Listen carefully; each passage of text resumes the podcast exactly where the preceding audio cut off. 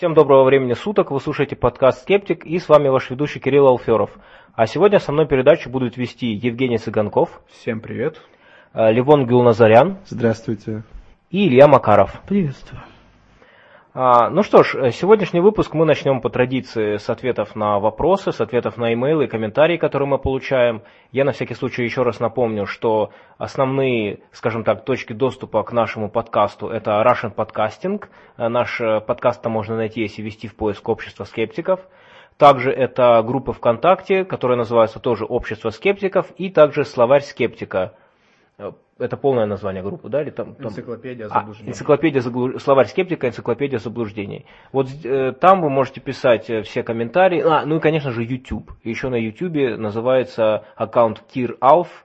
К сожалению, YouTube мне не позволил почему-то назвать этот аккаунт общества скептиков. Он упрямо мне твердил, что это не имя. Как я не старался изощряться, так что, увы. А, там в этом аккаунте я тоже публикую подкасты, и люди там могут оставлять комментарии, писать письма. Собственно говоря, через YouTube и Russian Podcasting в основном мы получаем комментарии, в том числе от людей, которые верят в сверхъестественное. И э, у меня была очень интересная дискуссия с человеком, который на сайте Russian Podcasting писал комментарии. Он послушал прошлый, не, позапрошлый выпуск, четвертый, и, собственно говоря, э, сказал очень, э, ну как сказать, дал очень интересные такие аргументы, очень адекватная была дискуссия, и в частности он упомянул, что верит в сверхъестественное, в частности в силу исцеления от молитвы, а при помощи молитвы, потому что у него был случай в жизни, когда он болел чем-то, и врачи сказали, что скорее всего он станет инвалидом, но этот человек мне не дал никаких деталей, но он начал читать молитву и через неделю выздоровел. И, собственно говоря, он говорит, что вот этот опыт, который э, его обратил в веру, или, по крайней мере, усилил ее, и, собственно говоря, мне кажется, это настолько частый аргумент, я думаю, что вот э, и вы все слышали его уже, потому что это, это наверное, вот такой вот личный опыт, э, это что-то, что убеждает людей больше всего по какой-то причине. Да, это очень частый аргумент. Можно, в частности, услышать, допустим, что я верю в инопланетян, потому что вот я видел какие-то там странные огни в небе и так далее. Но э, здесь, естественно, стоит заметить, что в данном случае стоит смотреть на всю статистику, а не только учитывать в этой выборке самого себя. А, плюс э, личный опыт, как известно, не является доказательством, потому что есть очень много неизвестных факторов. Да, во-первых, человек э, не предоставляет деталей, во-вторых, э, память имеет свойство искажаться. Э, и к тому же он может преувеличивать, например. Э, как в данном случае врачи, по его словам, отказались от него. Там Но... даже не отказались, они сказали, что есть, причем это его словами, есть вероятность, что он станет инвалидом. А, то есть Только есть вероятность. Есть вероятность. Да. Ну, он уже в голове предположил, что они, зна... что они, типа, как он сказал, развели руками. Но если отдельный врач развел руками, это не значит, что руками разводит доказательная медицина. Потому что я вот в свое время прочитал, когда я занимался разбором э, различных вот тоже чудесных исцелений, которые задокументированы, там э, речь шла о том, что у целого ряда довольно серьезных болезней есть ремиссии. Причем ремиссия настолько скажем так, хорошо задокументированы, что по ним даже приводится статистика. И в частности, там упоминалось, я, я правда эту информацию не проверял по конкретно научным источникам, но упоминалось, что э, очень высокая ремиссия у рака груди, э, что-то вплоть до 30%. То есть просто раз и болезнь проходит самостоятельно. Э, и Конечно же, отдельный врач в клинике может развести руками, но доказательная медицина руками вовсе не разводит. И такой еще важный момент, что стоит смотреть и на обратные случаи. То есть, когда действительно дело, допустим, ну, закончилось самым э, плохим вариантом, э, смертью человека. Да, как раз по поводу смерти человека. Если человек, например, был верующим, он молился, но он умер от болезни, означает ли это, что Бога нет? Является ли это доказательством отсутствия Бога? По-моему, не является. Нет, не является. Также, э, точно так же э, молитва, которая, как человек потом утверждает, привела к исцелению или каким-то положительным результатам, не является доказательством Бога. Так, здесь, здесь обязательно должен присутствовать некий эксперимент, когда берется ряд людей, э, часть из них, например, верит и совершает молитву, часть из них не верит и не совершает молитву, и необходимо потом проследить, есть ли корреляция между молитвой и результатами. Э, дело в том, что э, эксперименты такие ставил фонд Темплтона, ну, точнее не он конкретно, а по его заказу ставились такие эксперименты, естественно, они корреляции никакой э, не показали. Более того, по-моему, корреляция была, что те, контр... за кого молились, им было хуже. Да, да, я хотел про это сказать, то, что в той контрольной группе, которая знала, что за них будут молиться, ну, это по некоторым психологическим, думаю, причинам привело к тому, что они э, стали чувствовать себя хуже. Может быть, потому что они рассчитывали на молитву и менее, э, как сказать, менее дисциплинированно пили лекарства, потому что и у них было параллельное лечение. Возможно. А может это просто не связано а какой-то Может быть просто и не связано. Но ясно одно, что особых каких-то плюсов не видно было совсем. Причем, что мне нравится еще вот в этой ситуации, потому что это такая настолько бытовая ситуация, вот человек заболел чем-то, а, затем он стал читать молитву, и через неделю он выздоровел. Сразу такой вопрос, а почему это... Вот у нас есть событие А, возьмем в самом общем случае, за ним последовало событие Б. И человек связывает событие Б с событием А. При этом он почему-то не обращает внимания на то, что кроме события А, до события Б было еще события В, Г, Д, Е, Ё, Ж, З и так далее. Почему-то он связывает это именно с этим. А, например, не с лечением, которое доктора давали, оно не помогало, а потом вдруг сработало, накопившись, например. Ну, я хочу добавить то, что корреляция, это не является, она не является доказательством причинно-следственной связи. Она будет такой в случае, если мы э, имеем только А, а не имеем в данном случае Б, В, Г, Д и так далее – Э, стоит отметить, что корреляция не является доказательством причинно-следственной связи, она является такой только в том случае, если у нас есть только причина А, нет Б, В, Г, Д, ну и мы имеем только какой-то один результат на выходе. И такие вещи вообще называются э, искажением нарратива, насколько я помню, когда вот э, выделяется одна какая-то причина, Э, в множестве, выделяется одно какое-то следствие и начинают их друг с другом увязывать, что, в общем-то, неверно. А все остальные условия игнорируются, получается. Да, все остальные игнорируются. А, к тому же в данной ситуации мы же не можем проверить, выздоровел бы он, если бы не молился. К сожалению, мы не можем отмотать время и проверить, как бы было в альтернативной вселенной. Ну да. И э, потом я хотел бы еще сказать, э, что он затем, когда мы уже закончили с ним дискутировать, я сказал спасибо за беседу, будете, как говорится, в Москве, приходите к нам на встречи, э, пообщаемся, потому что видно, что человек... Причем мне показалось, что человек в принципе скептичен во многом, но вот как бы не готов сделать этот последний шаг. О чем он сказал мне в завершающем комментарии, где он написал, что все это, конечно, хорошо, но я вот, кроме всего прочего, во мне есть часть какого-то иррационального. Например, я способен любить, и я не хочу от этого отказываться. А, и это, мне кажется, очень интересная фраза, потому что она показывает вообще общий подход не скептика к своему миропониманию, потому что вот как скептик приходит к тому, какой, ну, к своему мировоззрению? В принципе, э, точнее, не скептик. Вот как человек, который не привык критически мыслить, приходит к своему мировоззрению. В принципе, примерно вот два самых распространенных способа. Э, первый способ, особенно когда дело касается фактически каких-то вещей, типа того там, а, сколько слонов там живет в Африке, что-нибудь такого рода, вот конкретно фактический материал. Здесь люди, не обладающие критическим мышлением, чаще всего просто принимают ту информацию, которую они услышали первой. То есть вот человек услышал впервые там в каком-то документальном фильме на BBC, все, он будет за эту информацию хвататься, он будет с пеной у рта доказывать, что нет, их ровно 397, а не 395, как там пишет Википедия, просто потому что это психологическая, э, психологическая потребность, которая хорошо продемонстрирована была. А когда дело касается каких-то сверхъестественных вещей, то здесь человек очень часто действует по типу того, что вот если мне хочется, чтобы так было, то так оно и будет, я буду в это верить. И здесь, вот, например, человек ценит э, справедливость, вот он хочет, чтобы э, человек, который делает добро где-то в тиши э, своего дома, чтобы это зачлось ему, а человек, который злой, даже если его не наказали, чтобы все равно он как-то был наказан. Вот он хочет такой мировой справедливости, это его моральная ценность, и он начинает ее приносить в свое мировоззрение как что-то реально существующее. Он начинает верить в карму, он начинает верить э, в какую-то там э, э, жизнь после смерти, в надежде, что тогда мировая справедливость будет восстановлена. И при этом, когда кто-то со стороны, например, мы, скептики, начинаем говорить, стоп, секундочку, какие у вас доказательства, что карма существует, не скептик воспринимает это как атаку не на факты, которыми он оперирует, а на свои моральные ценности. И вот поэтому мы слышим такие вещи, что ах, ты не верующий в Бога, ты, наверное, совершенно моральный человек. Потому что человек не связывает э, как бы отсутствие фактов своего мировоззрения с, э, точнее, не связывает критику эту фактов с просто фактами. Он считает, что идет атака на его какие-то моральные ценности. Также здесь человек считает, что если ты скептик, то значит идет атака на твое умение любить, хотя это не связано. Но это весьма распространенный случай, когда человек э, хочет подтвердить какое-то свое э, убеждение, и он ищет э, любые факты, которые его подтверждают, но игнорирует э, все, которые могут э, их опровергнуть. Ну, собственно, в данном случае их стоит знакомить, допустим, с критерием Поппера, ну и с всеми такими остальными вещами. А еще так как э, рынок сверхъестественного предлагает очень много разнообразных услуг, то любой может найти по душе все, что хочет.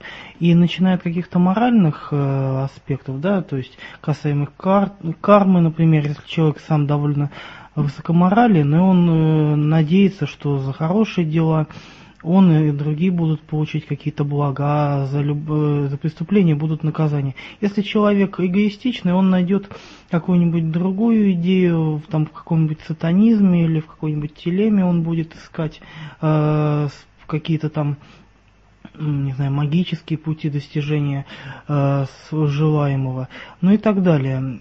Э, но это вот что касается морали. А еще люди, которые глубоко увлекаются, могут доходить даже до картин мира абсолютно иных. Да? Ну, то есть, что мы видим сейчас э, по тому же РЕН-ТВ, э, то есть, э, общаясь со многими вот, эзотериками и прочими людьми в свое время, э, я точного числа не скажу, но несколько абсолютно разных встречал картин мира. То есть, одна из них, например – то, что на самом деле существует только наша Земля, все остальные миры это отражение ее, это называется «Привет Роджеру Железной. Хроники Амбера». А, космоса не существовало, пока люди не поверили в него. Существует э, на Земле 9 врат, э, которые сейчас закрыты, но они вот как раз должны были в декабре 12 открыться, и из других миров к нам должны были полезть всякие чудища. Но вот, видимо, кто-то остановил их, не дал этому произойти. А, под... Я уверен, делаем в этом, да. да. По-моему, это я был. Это сюжет фильма Mortal Kombat, по-моему. Да. Э, ну да, скорее всего, Mortal Kombat. Это вот одна из версий, что я слышал. По другой было, конечно, не так все красиво. Там в основном э, идет из... Я не уверен, кто был основоположником вот этих идей многомерности пространства, то есть астральной, ментальной материи и прочее, которые в одна в другую. И там начинается э, сформирование ну, сейчас я попробую вспомнить. Первые три плана материи мы не можем узнать, потому что это только а, в сознании Бога. Дальше идет материя нирваны, в которой растворяется полностью личность, все исчезает. Потом идет, эм, кажется, это называется материя интуиции, как мне объясняли. Потом идет ментальная материя, потом астральная, потом уже физическая. И вот эм, наша вот материя, в которой мы живем, это самая, с той точки зрения, такая пустая, самая такая, отбросы, по сути, которая выбросила из той материи, и так вот появилась наша. Вот тоже такая картина мира интересная. Кстати, типичное обесценивание жизни, которая есть здесь, которое видно практически в любом эзотерическом учении, в любой религии. Все, что вы видите здесь, это так, ерунда. Ну, да. Не относитесь к этому серьезно. Да, здесь можно еще добавить, что такие вещи, как Божья воля, э, карма, воздаяние и прочие понятия, это э, исключительно философские понятия. Это э, есть философии, это есть в русской литературе классической, но нет законов природы, нет законов материального мира, которые соответствуют этим понятиям. Это как бы работа нашего мозга. Мы Э, мы это придумали в буквальном смысле. И поэтому э, все, что кто-либо говорит, что э, при, например, соблюдении какого-то поста или э, вступления в какую-то секту, человек получает возможность, там, ему воздастся или что-то с ним такое произойдет, нужно понимать, что это спекуляция. И э, я более чем уверен, что человек, который спекулирует на таких понятиях философских, он знает, что он делает, он сам понимает, что э, физи никакой физической природы это не имеет. Но он просто на, на том, как бы играет на чувства. Ну, начали мы вообще э, с критики, э, о том, что человек воспринимает критику фактов как критику своих моральных ценностей. Дальше перешли, так скажем, к религиозной морали. Ну, mm-hmm. Как видим, практика показывает, что это не работает никак и нигде. Но я хочу обратить внимание на то, что стоит, допустим, почитать работы биологов, которые исследуют такую вещь, как основы эволюционной морали. И многие эксперименты показывают, что, допустим, по отношению к ценности жизни, многие народы э, э, и люди из весьма разных культур, они отвечают одинаково. То есть это вещь какая-то такая инвариантная. Ну да, сама базовая. Вообще, на самом деле, надо будет посвятить вопросу морали отдельный выпуск. Может быть, кстати, один из следующих – ближайших. Я давно хотел поднять тему объективной и абсолютной морали, которая часто поднимается в религии. Вот. Но это, конечно, тема большая, надо будет целый выпуск посвятить этому. Но суть в том, что, вот, например, Ливон, ты, например, говоришь по поводу того, что это спекуляция, но ты же, например, согласишься, что чисто теоретически э, мировая справедливость было бы круто. Э, я еще, да, действительно, если, Но, если, то если тому, взять что... эту концепцию и, например, сказать, что э, мы могли бы что-то сделать и воплотить эту концепцию в жизнь, и у нас бы появился такой какой-то закон новый, по которому у хороших людей все хорошо, тогда да, конечно, звучит очень круто, но надо понимать, что это из области фантастики. Да, то есть здесь получается от того, что мы этого хотим, это не становится реальным. А хотите, чтобы общество было более нравственным и моральным, ну, поднимайте уровень экономики и уровень знаний. Ну, Самое да. главное здесь будет. Ну, тут даже, я скажем так, я просто представляю, что многие эзотерические товарищи, услышав такое, скажут, что это сухо и неинтересно. И я просто хочу здесь донести ту мысль, что ладно, мы сейчас не будем обсуждать то, как это можно сделать, и может быть людям кажется, что повышение экономического благосостояния никак не влияет на мораль. Предположим, не будем сейчас поднимать этот спорный вопрос, а, но просто скажем, что мы, скептики, совершенно не против того, чтобы реально тоже мечтать о таких вещах. Просто мы отдаем себе отчет в том, что мы не хотим себя обманывать. Да, мировая справедливость было бы круто. Бон Левон согласен.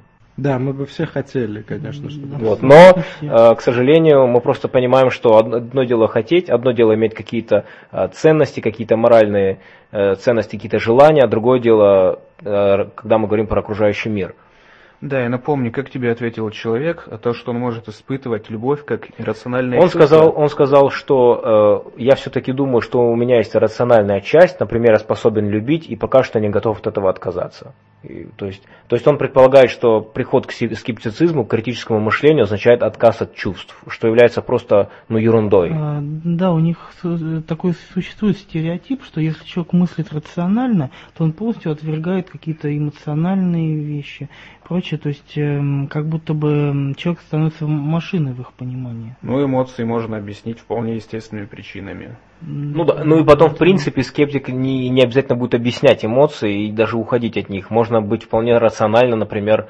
э, радостным человеком. Радость имеет рациональ. Более того, можно э, просто понимать окружающий мир, относиться скептически к новой информации, но при этом быть не знаю. То есть я не вижу, на самом деле противоречия нет. Я понимаю, откуда она идет и, э, и как вот этот стереотип складывается, но, конечно, он несостоятелен. Ну, есть, скажем, такой миф, ну или, на мой взгляд, глупость, э, то, что э, атеистов вообще приравнивают к людям безнравственным. Ну да, есть такое. А, а все верующие, мол, это люди нравственные. Ну да, правда, то, что мы видим последнее время... Ну да, как говорится, факты Последние просто это все опровергают. лет. Ну что ж, я предлагаю постепенно перейти к новостям. Давайте поговорим про новости, которые сейчас у нас на этой неделе бушуют. Новости, связанные с наукой напрямую. Это новость по поводу реформирования Российской Академии Наук. Вот. Э, новость, в общем-то, довольно любопытная, потому что не все понятно. Насколько я понял, эта новость не опубликована. То есть текст мы не, не знаем. Э, текст законопроекта, ну вот, э, нам найти не удалось. И, по крайней мере, были сообщения о том, что текст законопроекта не опубликован. И тем не менее люди бастуют. люди бастуют, Ну, выходят академики. По, край- по крайней мере, этот текст был э, предоставлен ну, в печатном виде э, некоторым лицам из Академии. А, Они увидели и ужаснулись. Ну а чем, э, я насколько понял, очень э, громко на эту тему высказался Марков. Да, Александр Марков э, в своем живом журнале э, публиковал э, письмо, которое было прислано аж 29 июня, сколько я понял, э, от э, Дмитрия Ливанова, в котором он говорил, что дело это в принципе все уже решенное. И нам как бы надо думать уже, как там конкретно э, что пилить, так скажем. Ну, то есть там, там буквально, буквально текст можно прочитать действительно у Маркова в ЖЖ. Принципе, суть сводится к тому, что это немножко напоминает типичное письмо корпоративное, корпоративного отдела, которого реформируют, где говорят, вы знаете, ребят, все уже решено, поэтому давайте просто хотя бы э, попробуем, реш- попробуем поговорить на тему того, что можно менять. Э, И мне, конечно же, интересно было бы понять, в чем суть закона и почему он настолько, э, ну, рассматривается, что это настолько отрицательное явление.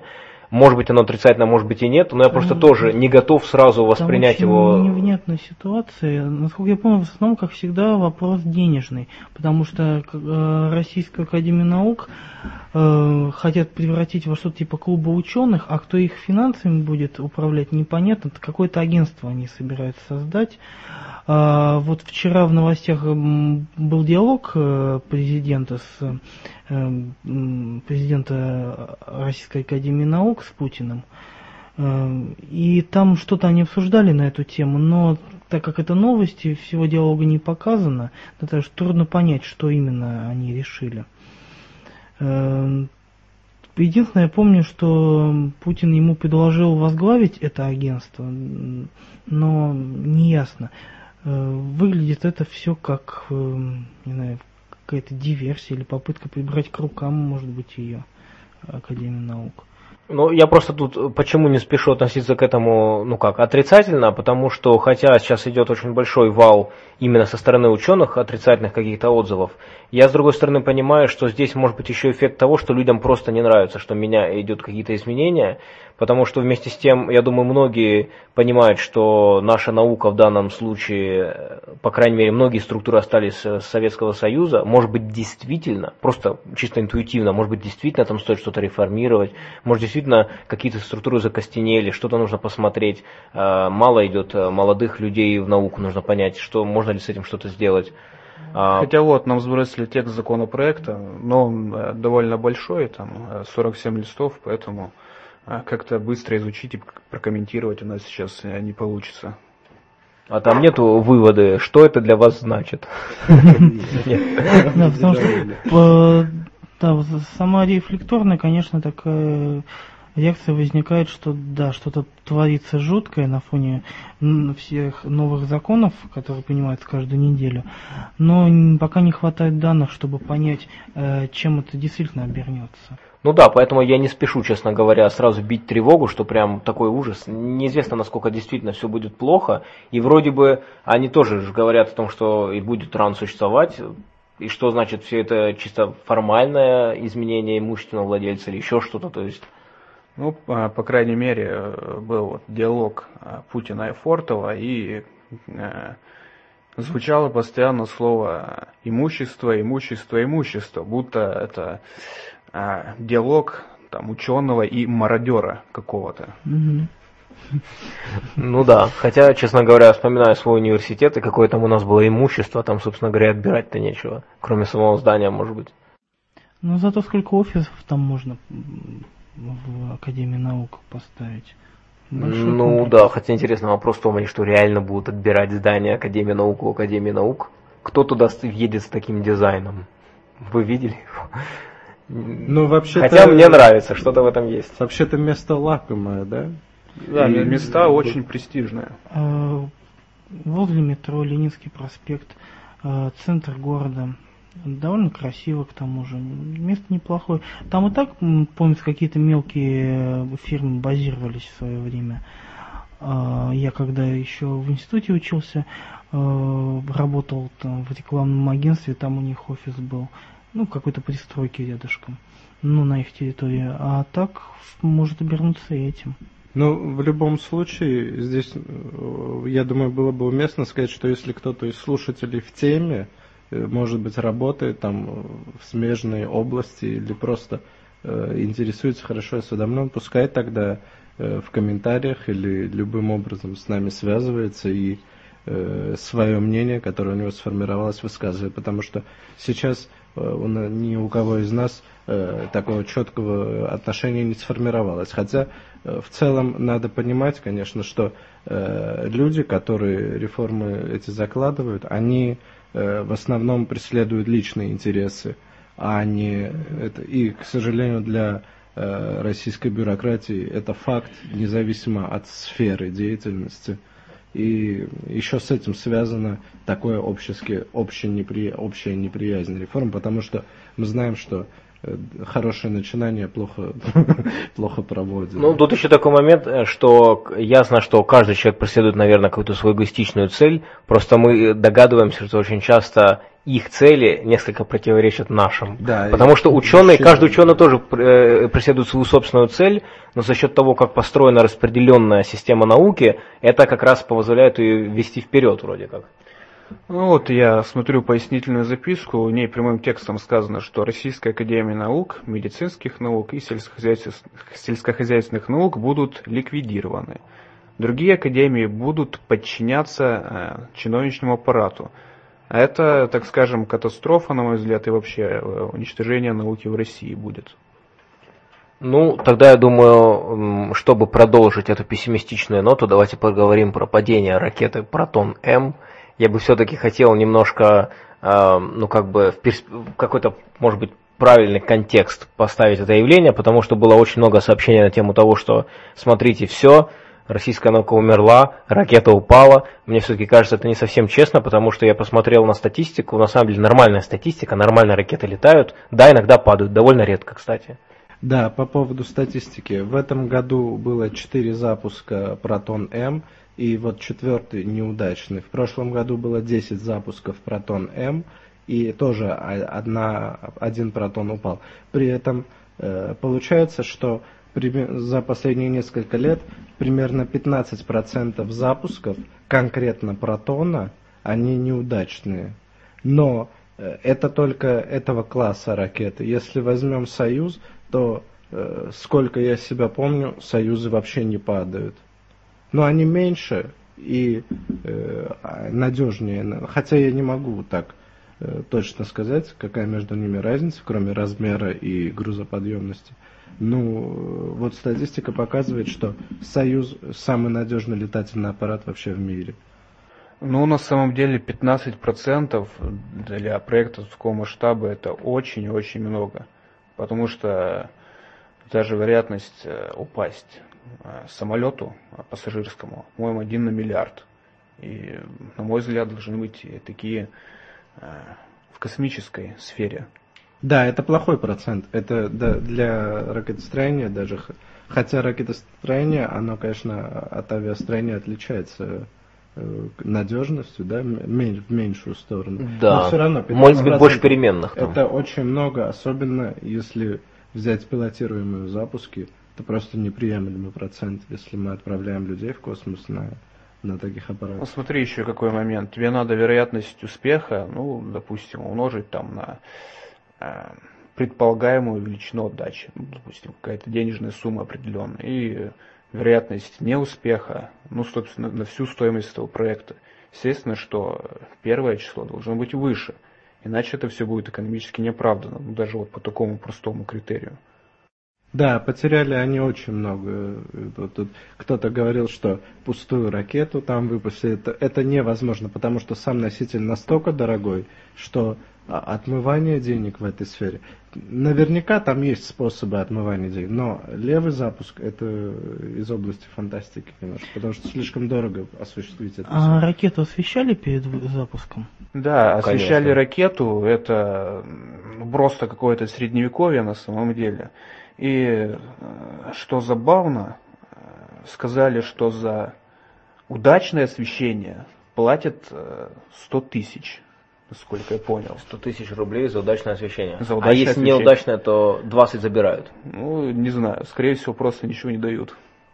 О, это, вот это было бы, кстати, хорошо. Давайте тогда, давайте тогда, по крайней мере, их привлекать к ответственности за их работу. Э, Да, я помню, еще Невзоров требовал, чтобы они кассовый аппарат поставили, чтобы можно было прийти с чеком, если, например, осветили машину, а ее потом угнали.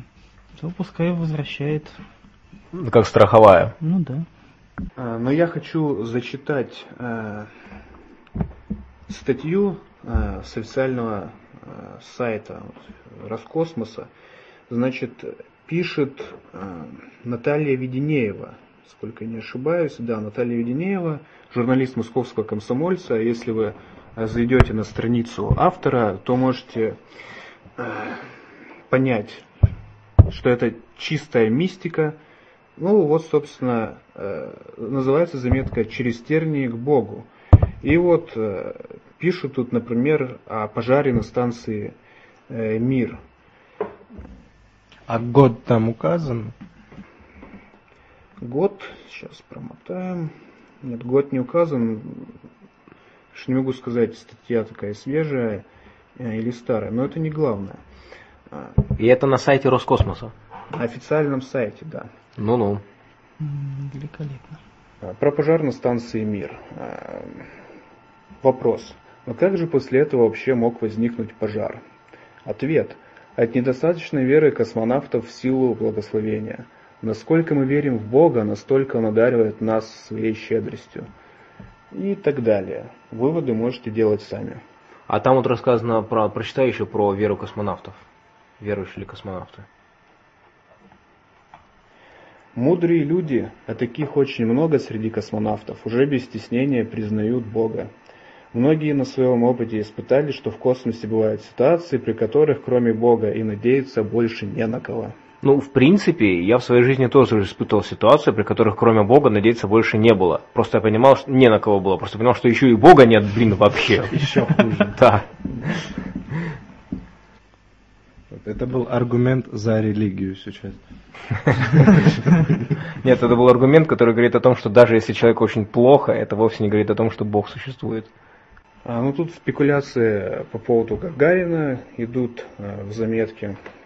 Недавно, по-моему, неделю или две назад прошла новость о том, что рассекретили документы по поводу гибели Гагарина.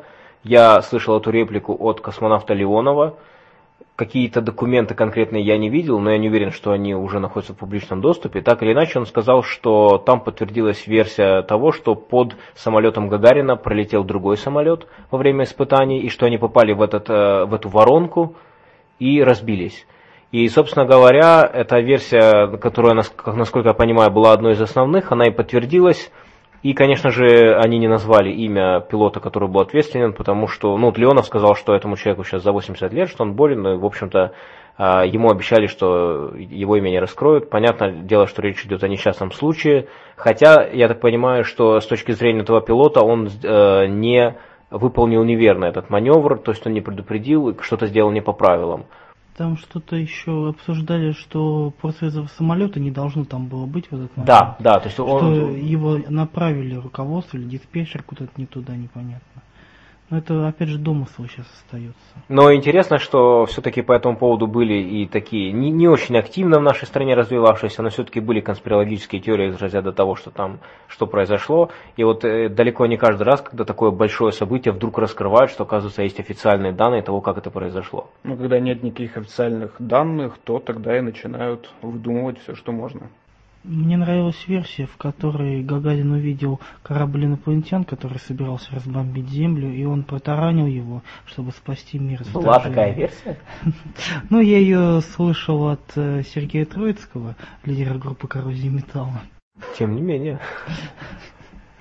Они, наверное, группу назвали поэтому. М, Вполне возможно.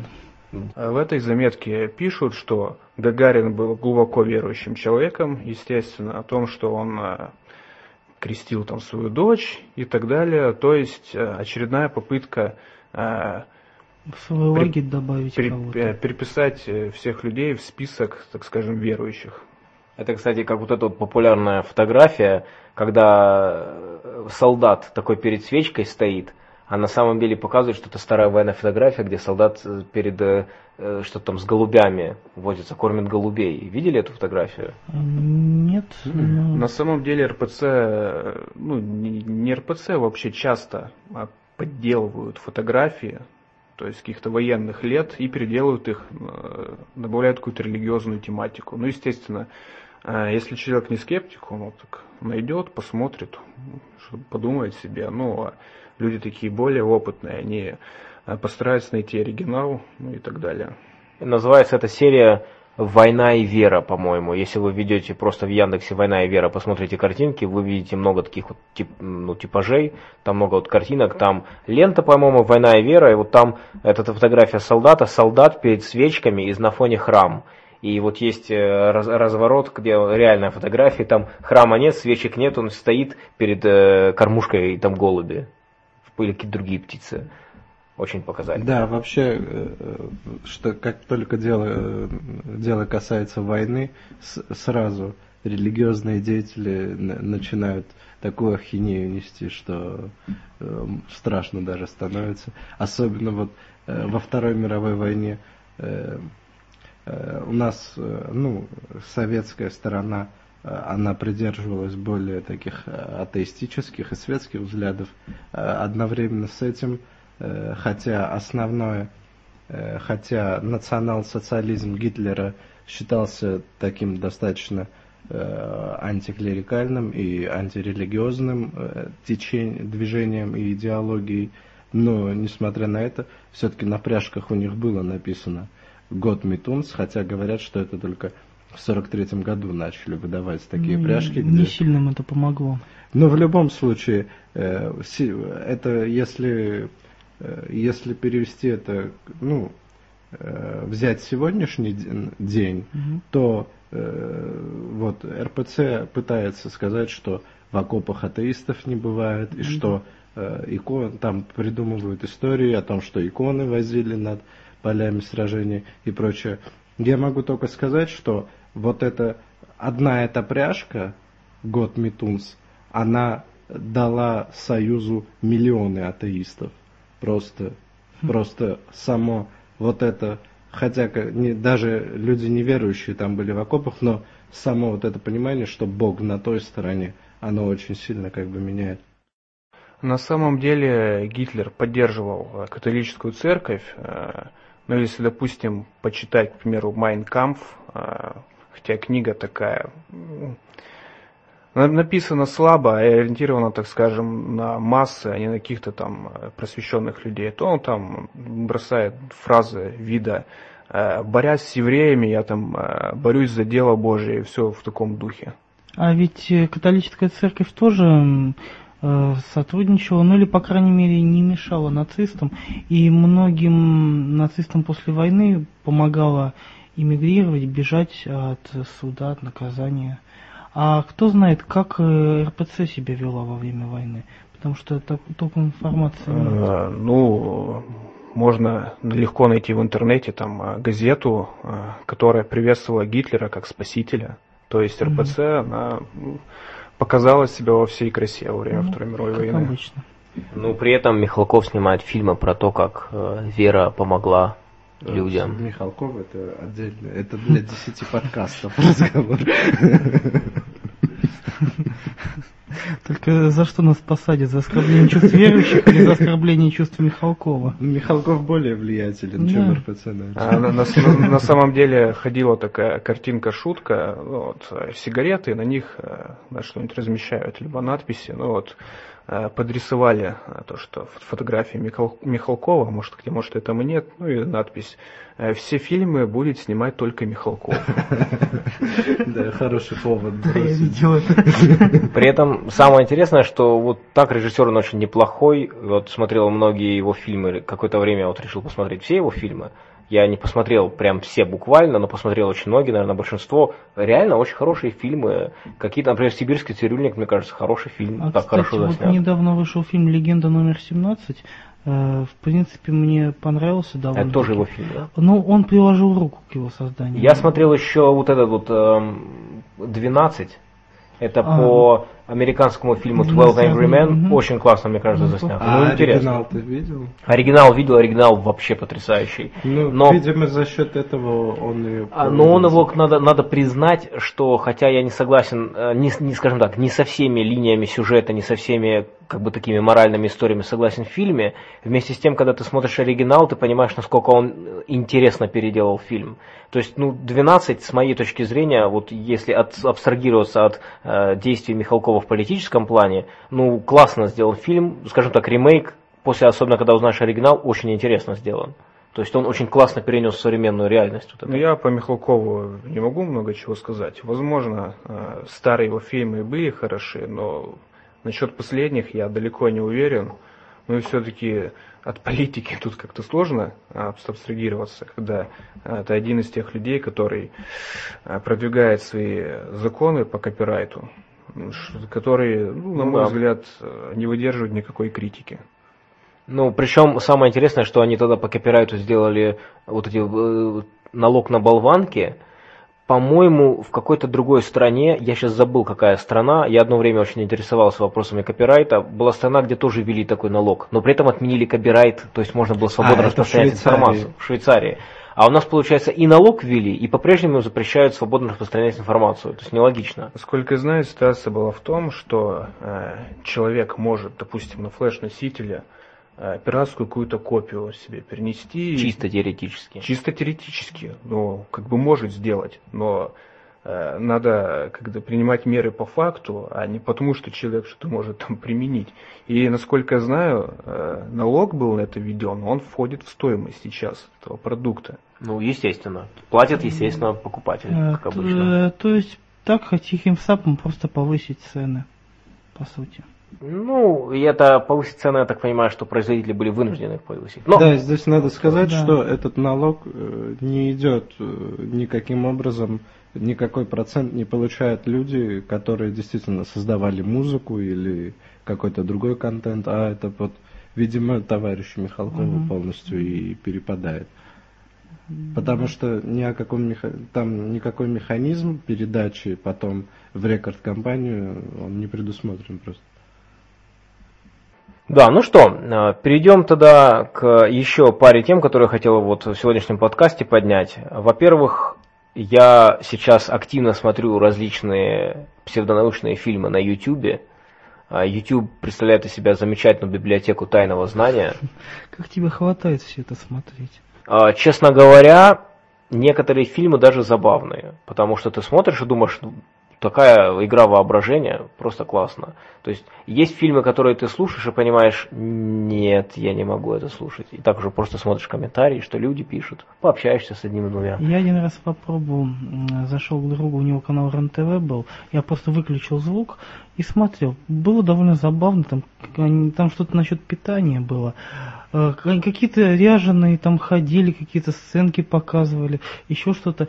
Какой-то дяденька выступал, там что-то было написано, доктор какой-то. Мы залезли в Google, попробовали найти что-нибудь по нему. Там у себя на сайте он как то ли врач-психотерапевт, э, то ли еще что-то там непонятно. Но почему-то больше себя диетолога строил. Попытались найти хоть что-нибудь про его диссертацию, ничего не найдено. Эм, Он, главное, на сайте сказано, что он член Академии наук. Э, Залезли на сайт Академии, его имени нет там. В общем, долго Видимо, искали. член Академии наук Нью-Йорка, вот то, Вот, где там за да, 30 баксов да. выдают Да, скорее За всего, 30, я думал, за 100. Да, не, мне казалось 30. Ну, я не знаю, потому что проверить. уровень вырос просто. А, уровень вырос, да. Цены, цены поднялись. Ну и плюс достаточно было посмотреть другие его книги, ну что-то там насчет психологии счастья или какой-нибудь такой э, вот фигни, которая присутствует. Там, ну что, ли- а, либо как похудеть за 10 дней, вот что-то такое там было. Так Ну что да, в общем, там очень, очень много разных фильмов, и все на разную тематику, то есть фактически это можно смотреть просто как научную фантастику. А, Вот, некоторые фильмы сделаны очень неплохо.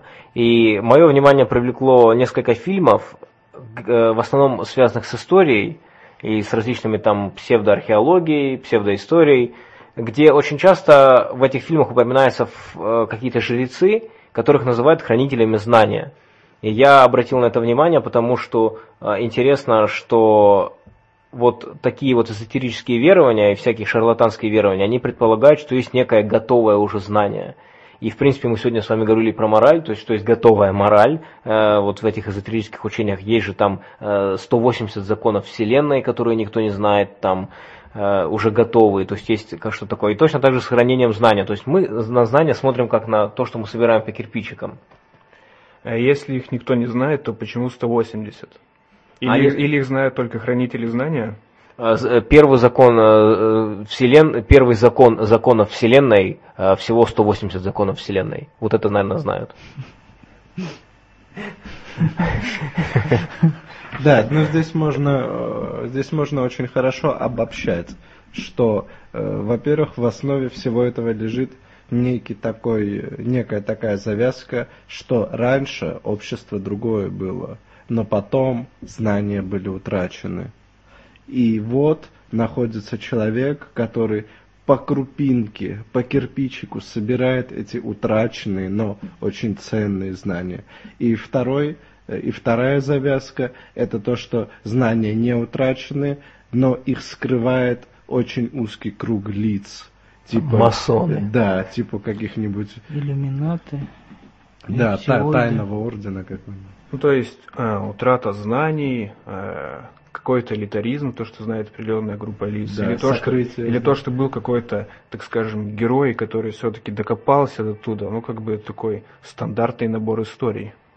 Причем интересна вот эта вот мысль э, в э- эзотерических кругах особенно прослеживается, типа того, что раньше люди были мудрее, да, вот то, что ты сказал. А, Очень э, любопытно, что на фоне этого я слышал такую теорию от человека, который противник эволюции. Скажем так, он не противник, он сомневается. Он при этом не креационист, он считает, что э, мир создан естественными процессами, но его теория в том, что изначально были сложные существа, а затем они стали упрощаться, что мы живем в мире упрощенных видов, что видов раньше было гораздо больше. А, И вот это очень похожая мысль на самом деле. Мне интересно, откуда она идет. То ли здесь идет концепция того, что на самом деле начало какое-то сверхъестественное, или там, скажем, что... То, то есть вот это, да, пожалуй, это все равно идет к креационизму какому-то, потому что все равно вначале есть общий набор знаний готовых, вот все, а дальше они уже теряются. И здесь идет как бы в разрез с эволю- эволюционному подходу вообще, к, вот, к жизни, к истории. То есть, если у них были, допустим, у наших предков а вот эти знания прекрасные, тогда возникает вопрос, не так важно, как они их потеряли, а как они их тогда изначально приобрели? То есть, получается, они еще более длительный путь перед этим прошли, раз они пришли к этим великим знаниям. Ну, тогда. так скажем, хороший вопрос. А, Это же байки вот там про развитых славян, так скажем, у нас очень ходят. Ну Э, да. Атланты, лемуры, это которых э, Молдашев продвигает. Кстати, что интересно, я слушал подкаст скептический э, американский, и у них там то же самое. У них точно так же идет, вот у нас сейчас древнеславянская культура, вся это продвигается, причем очень активно, реально, вот каждый второй деятель занимается этим. А у них точно так же идет продвижение индейцев. То есть у них типа э, изначально там э, национальная культура индейцев, все это магия, и опять то же самое возвращение к культуре, к истокам, и вот этим занимаются люди тоже. А еще мормоны у них есть. И мормоны. Ну да, знаешь, что можно сочинить байку вроде. Были индейцы такие просветленные, поэтому не в силу своей мудрости отказались там, от этнического прогресса, но э, такие э, дикари э, прибыли из-за океана, э, собственно, под- подчинили себе их, но А, Обманом. да, но как бы эти... Как, э, А те позволили себя обмануть, потому что они понимают, что это все пустое. Кстати, это майя тоже, майя. Да, Да, но- них есть такое. Неплохо. Но что эти знания можно каким-то Да. образом получить. А, ну да, если у нас присутствует то, что вот были такие м, тоже прекрасные просветленные славяне, их обманом э, заставили пить э, и всячески разлагаться морально и уничтожать. да. Ну вот опять мы наблюдаем совершенно общую картину, что э, существуют э, как бы экономически и технически отсталые такие средневековые люди, но очень высоко духовные. Вот они живут там в, в пещерах, там шкуры носят, но э, они вот такие вот э, философы все и пацифисты и познали там. Ну, э, они как- обычно добавляют смысл жизни у них. Они найден. просто добавляют магию к этому, и тогда все прекрасно. Им уже не нужны ни технологии, ни что такое. Ну, а то, о чем сказал Левон, это вообще один такой большой миф. Ну, стоит дать, э, почитать какую-нибудь книгу там о бытии, допустим, Европы, и увидеть, что Да, сразу. творился просто полный ад. А по поводу того, что э, пошло упрощение видов, э, ну вот известный факт то, что объем мозга у нас все-таки падает сейчас. Э, ну, можете посмотреть работу Маркова, точнее не работы Маркова, сообщения Маркова, Дробышевского. Э, они немного эту тему освещали. И то, что вот эту как бы базу эти люди могут сюда подводить. Ну да, они подводят еще базу того, что мы реально видим то, что количество видов на Земле уменьшается, а не увеличивается, значит. Причем это действительно настоящее наблюдение. В принципе, я читал где-то, но сейчас источник сходу не приведу, по-моему, в каком-то относительно научно-популярном издании, что если бы человека сейчас не было на Земле, то видов было бы гораздо больше, что человеческая деятельность реально влияет на количество видов, здесь трудно что-то поделать, том числе это касается и культивирования разных, э, разных растений, например, это тоже уменьшает количество видов. Ну, тут стоит, э, стоит сказать, что э, не следует ни из чего, что виды должны усложняться.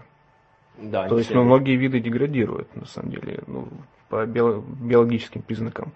Э, Второе, то, что число видов должно непременно, непременно расти. Ну и сейчас, как ты сказал, идет э, великое вымирание. Об этом можно популярно прочитать в книге Карла Симмера «Триумф идеи». Эволюция, триумф идеи.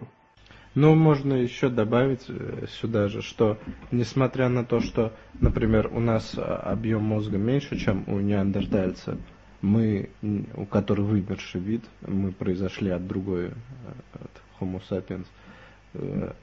Кстати, все было бы по-другому, если бы мы произошли от неандертальцев, потому что сейчас э, теоретически, это очень трудно доказывать, но теоретически считается, что э, если бы мы произошли от неандертальцев, у нас бы не было религии. Это такой момент. Э, Я что-то читал об этом, что у них не было что-то в мозгу. мы вроде, там- мы вроде и на встрече у скептиков упоминали, А, да, что... ты еще ссылку вот- давал на Да, и я видел не и успел статью не на успел. сайте Антропогенез, то что, Ну, э, ссылку в подкаст. то, что Да, хотя надо. тогда о религии еще рано было говорить, когда, ну, на период их существования, но уже можно было говорить о всяких суевериях и э, глюках, э, э, глюках восприятия зрительного, слухового. Считается, что у них их было на порядок меньше, чем у сапиенса, и даже меньше, чем у современного человека. Ну, на самом деле у нас есть и определенное число генов неандертальцев, э, как, как 4%, сказал, как, как сказал Дробышевский, э, вот эти гены неандертальцев у нас, они сейчас представляют большой интерес, эта тема так активно исслед- исследуется, но э, в нее, и- Магия неандерталь. в нее я, так скажем, не углублялся. Но вообще тема интересная, причем, как я понял, это присутствует э, вот у тех, кто на Евразии, у африканцев, кажется, нет этого гена. Вот их предки. А разве мы все не произошли от африканцев? Ну, Ну, тут они, те, кто есть- остались там, а другие, ну вот, во время расселения, м, А, то есть неандертальцы раньше... Неандертальцы произошли, уже будучи, э, как, как вид, они отделились, уже будучи вне Африки. Как бы, Мгм, уже я здесь понял. жили, А в северной части. сапиенсы ну, начали туда расселяться, там уже были неандертальцы, и определенное смешение происходило, и поэтому вот у нас есть этот ген, а у африканцев... и Ну, еще нет. такой момент, то, что э, вот коренные э, народы там, у них большое генетическое разнообразие в Африке, потому что они не проходили через то самое бутылочное горлышко. бутылочное горлышко, поясни для слушателей. Но это когда э, численность э, некоторого вида очень сильно падает. Как ты сам понимаешь, если вот мы оставили, я не могу сказать какой процент на память, но оставили малую часть, то, собственно, генетическое разнообразие очень уменьшилось. А был период человечества, когда мы почти не вымерли. Чуть не Да, вымерли. да, чуть не вымерли. Ну, собственно, называется э, про- прохождение вида через Мгм. бутылочное горлышко. Таким Мы образом, прошли. мы потеряли А часть генофонда не только э, мусора, но и полезного, потому что очень слишком жесткие были условия эволюции и вымирали даже здоровые особи. Это нас мало, просто Ну мы да. потеряли часть своего многообразия. Ну да, Ну, как бы пока Homo они sapiens с ним это ну, генетически не очень разнообразный вид. Так, что мы скажем. все братья в некотором роде. Ну, в основном, да. Братья и сестры. Как говорит, говорит Докинс, стриж мой кузен. Да, еще по поводу неандертальцев. Вот у них больше, допустим, объем мозга, да, и у них некоторые доли э, больше, чем у современного человека. Значит ли это, что они нас в чем-то превосходили? Нет, потому что у нас нет мозга неандертальца, у нас есть только э, череп неандертальца.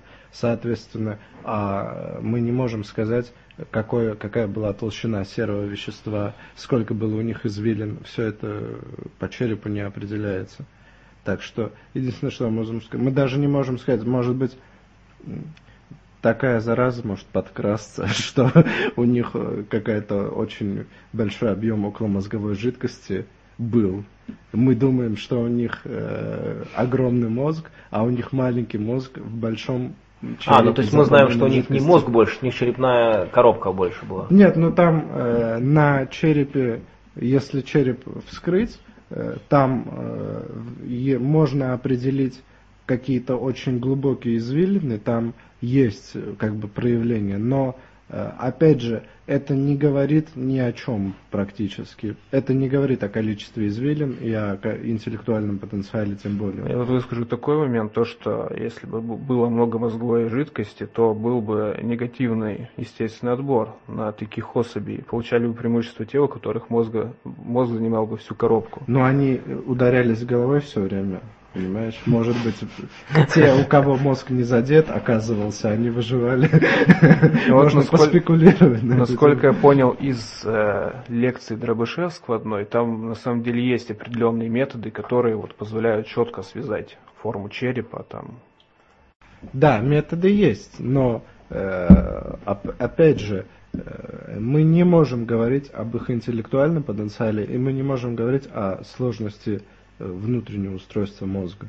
Потому что э, если даже предположить, что э, я повторюсь, что если вот э, мозг занимает весь объем, если предположить, что мозг об- занимает весь объем черепа, и если предположить, что на черепе с внутренней стороны остаются какие-то ну, изменения, наросты, по которым можно определить как бы как конструкцию мозга, так скажем. Опять же, э, этого слишком мало, чтобы говорить э, о их развитости или о сложности их деятельности интеллектуальной. Но если там можно хотя бы понять, э, какой участок мозга был больше у них по сравнению с нашим, Да, то это, можно есть, делать да, некоторые и- предположения. Ну, На вот деле откуда тут- и тут- родилось предположение, что они были хорошими охотниками, и что они, у них зрительное восприятие было мощнейшее. Ну, здесь стоит слушать профессиональных биологов, думаю, в первую очередь. Ну да, наверняка это... Ну, если близко- Марков как-нибудь согласится прийти к нам. Кто бы, кто бы к нам пришел? Ну что, наш подкаст подходит к концу, поэтому я думаю, самое время вспомнить про загадку, которую мы загадывали в прошлом выпуске. Мы получили на сегодняшний день единственный ответ. Э, Это ответ от пользователя Э, MRFO 500. Скорее Мистер- Мистер F, F или FO 500. Да, и ответ, сейчас мы зачитаем э, следующий. Зачитываем. Отвечаю на вопрос. Особые точки, расположенные на меридианах, по которым циркулирует энергия ЦИ. Этот э, мы решили зачитать просто потому, что человек э, потратил время, написал ответ, и поскольку пока что количество наших слушателей не такое большое, почему бы и нет, ответ в целом, конечно, правильный, но это не совсем то, что мы хотели услышать, поскольку на самом деле история акупунктуры идет гораздо дальше и гораздо а, глубже в историю, чем Китай. Китай на самом деле возродил акупунктуру и немножко изменил ее концепцию. Изначально акупунктура была связана с кровопусканием. И это только в начале 20 века, когда кровопускание стало уже техникой, которая не признается современной медициной, э, один врач, я не помню, как раз как раз китайский врач, Э, один китайский врач изменил концепцию и переместил точки меридиана, которые, чтобы они соответствовали каким-то нервным окончаниям. А на самом деле изначально эти точки соответствовали венам. И, собственно говоря, правильный ответ, который мы хотели услышать, было, чтобы сказали, что изначально концепция была связана с кровопусканием, и точки были на ключевых э, кровеносных сосудах организма. Поэтому такой ответ. Ну а следующая наша загадка э, связана с следующим. Загадка, в общем-то, не очень сложная. И вопрос такой, вот как вы думаете, если взять все запасы ядерных э, боеголовок, любых бомб и взорвать в одном месте, сможем ли мы расколоть планету или как-то серьезно ее повредить силой этого взрыва. Так что такая загадка, и мы ответим на этот вопрос уже в следующем выпуске. Пишите комментарии, письма, мы будем очень рады вашим отзывам, и до следующей встречи. Спасибо, что были с нами. Спасибо за внимание. До свидания.